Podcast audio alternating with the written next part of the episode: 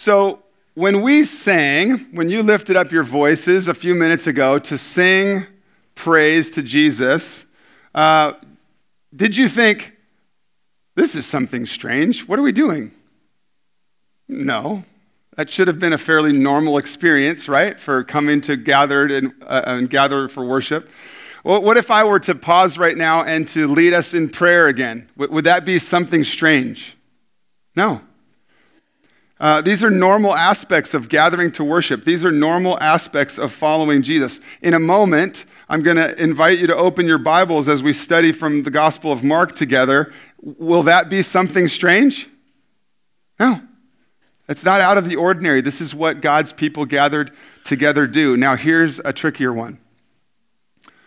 What about when we experience difficulty in our lives, trials, uh, suffering, pain? Rejection, brokenness. Is that something strange? No, that's not something, that's not strange either. Eh, while, while we might prefer otherwise, right?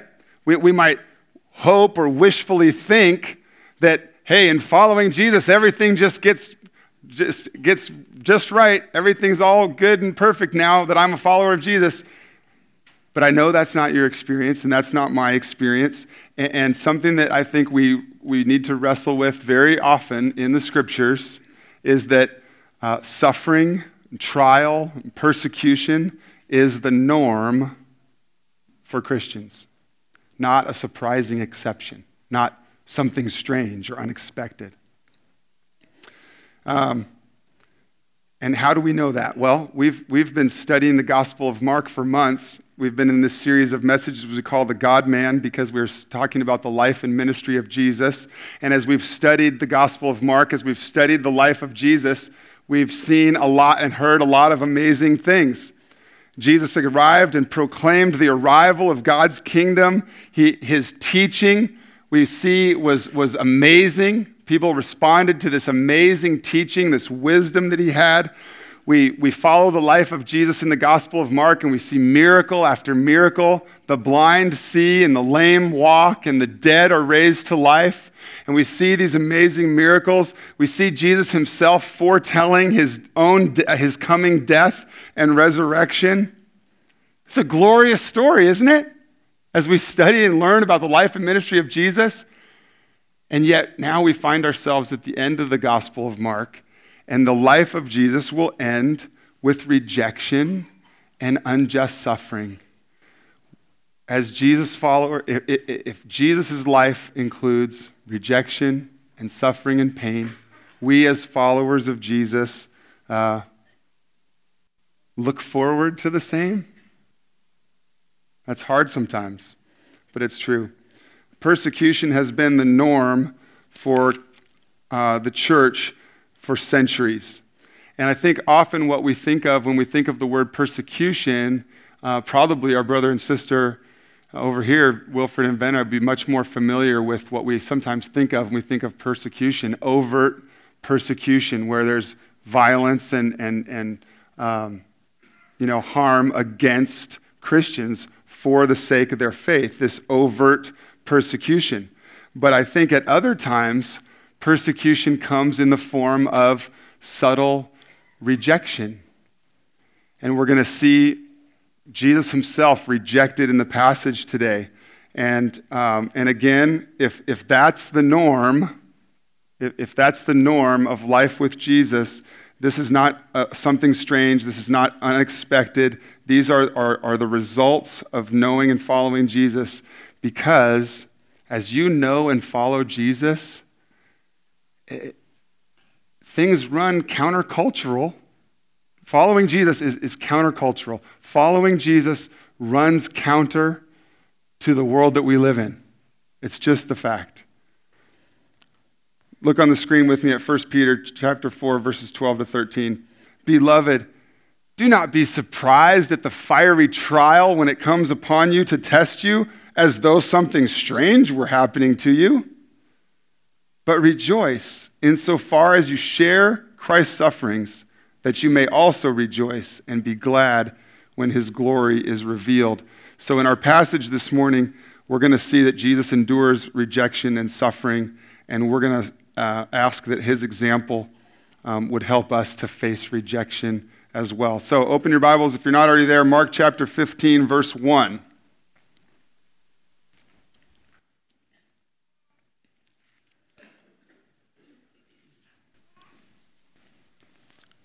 Mark chapter 15, verse 1. Let's look to Jesus' example. As soon as it was morning, the chief priests held a consultation with the elders and scribes and the whole council, and they bound Jesus and led him away and delivered him over to Pilate. This meeting of the religious leaders ends with them binding Jesus and leading him away. Is this something strange going on? It's right in God's plan. This is not something strange. This is Jesus is being rejected by the religious leaders of the time, and things have not spun out of God's control. It's, it's part of God's plan to rescue us. Verse 2 And Pilate asked him, Are you the king of the Jews? And Jesus answered him, You have said so. And the chief priests accused him of many things. And Pilate again asked Jesus, Have you no answer to make? See how many charges they bring against you? Look at verse 5. But Jesus made no further answer, so much so that it amazed Pilate. Why didn't Jesus fight back here? Why doesn't he defend himself? Look on the screen at Isaiah 53. Here, the prophet looks forward to the coming Messiah, and Isaiah writes this He was oppressed and he was afflicted, yet he opened not his mouth. Like a lamb that is led to the slaughter, and like a sheep that before its shears is silent, so he opened not his mouth. Jesus doesn't answer, Jesus doesn't defend himself, and in doing so, he fulfills this prophecy of the coming rescuer and, and, and what this speaks to us is that Jesus goes willingly. He doesn't need to fight. He doesn't need to defend himself. He doesn't need to try to talk his way out of it because Jesus goes willingly to the cross to rescue us from our sin. Verse 6. Now at the feast, he used to release, Pilate used to release for them one prisoner for whom they asked. And among the rebels in prison who had committed murder in the insurrection, there was a man called Barabbas. And the crowd came up and began to ask Pilate, Hey, do something you usually do for us. And Pilate answered, him, answered them, saying, Do you want me to release for you the king of the Jews? Figuring that they would want him to release Jesus. For he perceived it was out of envy that the chief priests had delivered Jesus up. Verse 11 But the chief priests stirred up the crowd to have Pilate release for them Barabbas instead. Now we have Jesus being rejected by the crowd. Is this something strange? No. Things have not spun out of God's control. This is not something that Jesus wasn't expecting. It didn't sneak up on him, it didn't surprise him. This is God working to bring about the rescue of sinners. Verse 12. And Pilate again said to them, Then what shall I do with the man you call the king of the Jews? And they cried out again, Crucify him! And Pilate said to them, Why? What evil has he done? But they shouted all the more, Crucify him! So Pilate, wishing to satisfy the crowd, released for them Barabbas. And having scourged Jesus, he delivered him to be crucified. Jesus rejected by Pilate here. Something strange? No. Verse 16. And the soldiers led him away inside the palace, that is the governor's headquarters, and they called together the whole battalion, and they clothed Jesus in a purple cloak, and twisting together a crown of thorns, they put it on him, and they began to salute him Hail, King of the Jews! And they were striking his head with a reed and spitting on him and kneeling down in mock homage to him. And when they had mocked him, they stripped him of the purple cloak and put his own clothes on him, and they led him out to crucify him. Jesus rejected by the soldiers.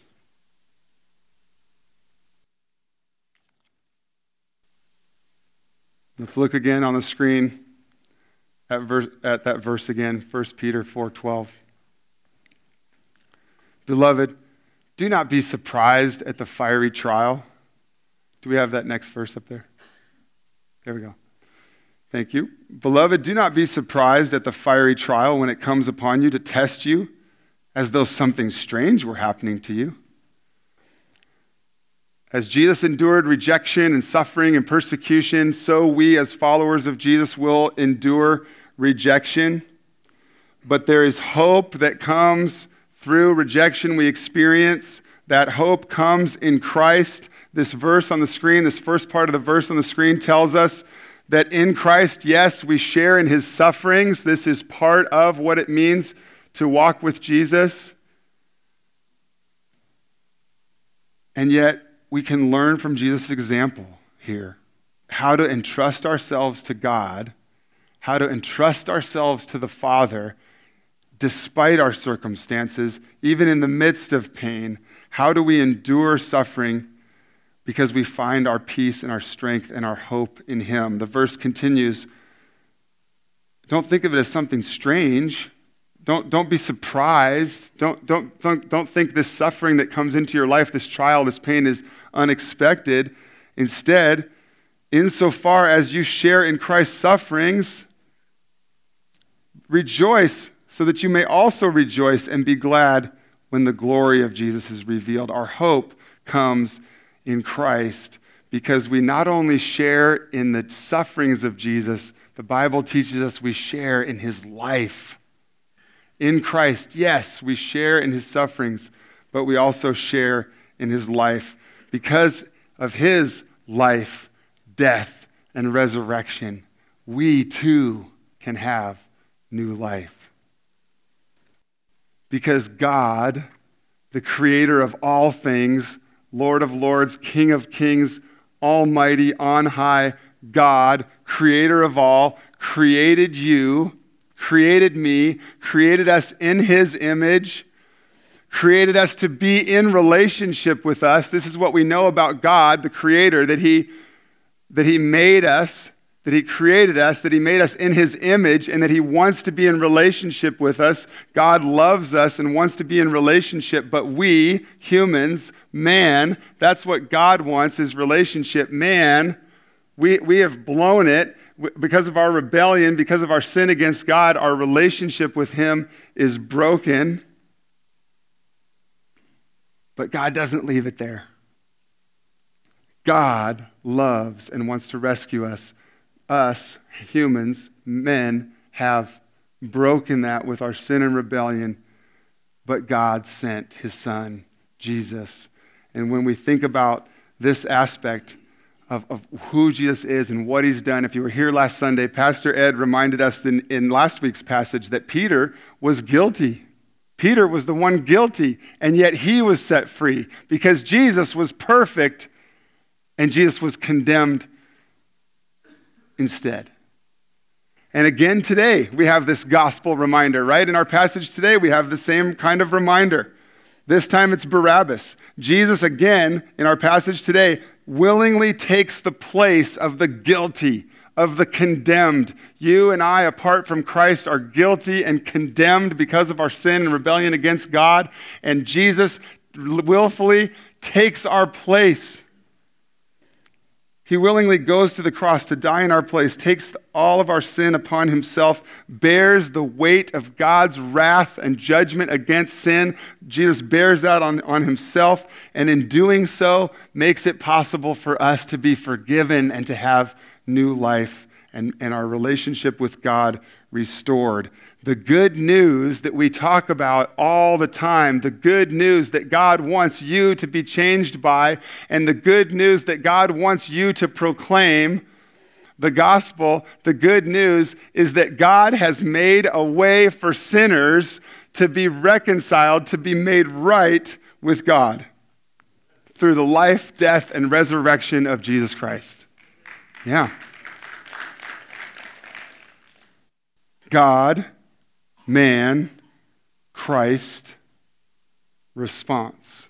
Those that are in our 9 a.m. class last few weeks have, have seen this, and you've heard this before from me, but this is not my, my pattern, but it helps us remember the, the glorious truths of the gospel God, man, Christ, response. And in the last couple of weeks, uh, after the, the death of evangelist Billy Graham, I think we've had a chance to, I've had a chance to think about this a little bit, and I thought, Billy Graham knew the significance of the response piece.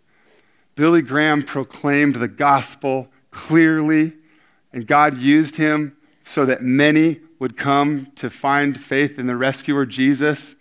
And, and, and not only did Billy Graham proclaim God's goodness and man's sin and Christ's solution to the problem, but Billy Graham would preach and teach and give opportunities for people listening to respond.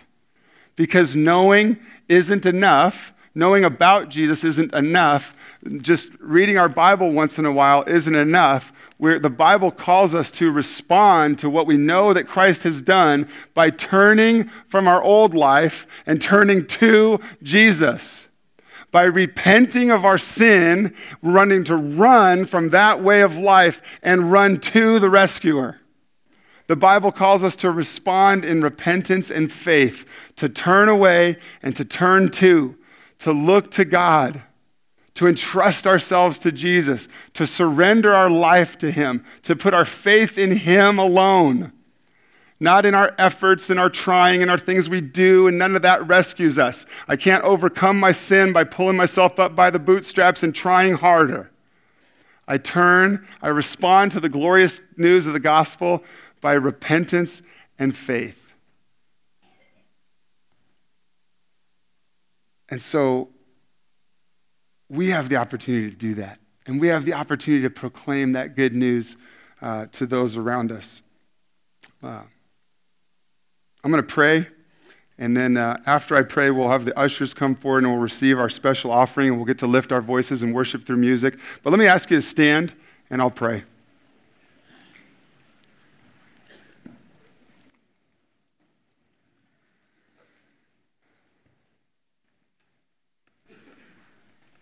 Father God, we are, are, are thankful to be able to lift our eyes to you this morning. We rejoice that we are alive, that you've given us life and breath. We rejoice that you have brought us together with our church family. We thank you for the opportunity to, to be encouraged this morning by brothers and sisters who are partnering and becoming part of our church. We, we thank you, God, for the opportunity to rejoice with Pastor Wilfred and Vena and Mercy for all that you are doing in Uganda. So, Father, we want to lift our eyes to you. We want to lift our voices to you. We want to give of ourselves. We want you to use all of us, all that we are. Would you use us in our words and our actions and all that we are to glorify you in our lives? We thank you, God, that you love us, and want relationship. We confess that apart from you, we are sinful and in rebellion. We thank you that you sent Jesus to rescue us. And that this morning, God, I pray for anyone in the room that needs to respond, that needs to turn away from the old life, that needs to repent of their sin, that needs to ask you for forgiveness God, would they do that this morning? Would you help them to come and talk to me or a Christian near them? Any of our elders, any of our staff? God, would you move in such a way right now that anyone living apart from you would turn to you in repentance and faith? that they don't have to earn, that they don't have to strive, that they don't have to match up, that they don't have to have it all together, but that they can just believe in Jesus, recognizing Him as Lord and rescuer, and trusting themselves to His care and to His leading.